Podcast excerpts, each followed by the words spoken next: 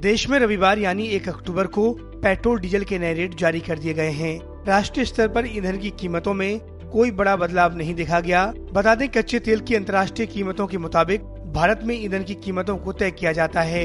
हालाँकि कुछ जगहों पर थोड़ा बहुत अंतर देखने को मिला।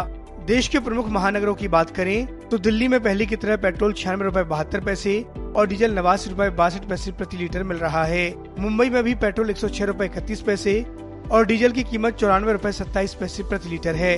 कोलकाता की बात करें तो पेट्रोल के दाम एक सौ छह रूपए तीन पैसे और डीजल की कीमत बानवे रूपए छिहत्तर पैसे प्रति लीटर है। हालाँकि चेन्नई में पेट्रोल डीजल की कीमतों में थोड़ा बहुत बदलाव हुआ है। पेट्रोल एक सौ दो रूपए चौहत्तर पैसे प्रति लीटर, जबकि डीजल नौ पैसे महँगा होकर चौरानवे रूपए तैतीस पैसे प्रति लीटर मिल रहा है।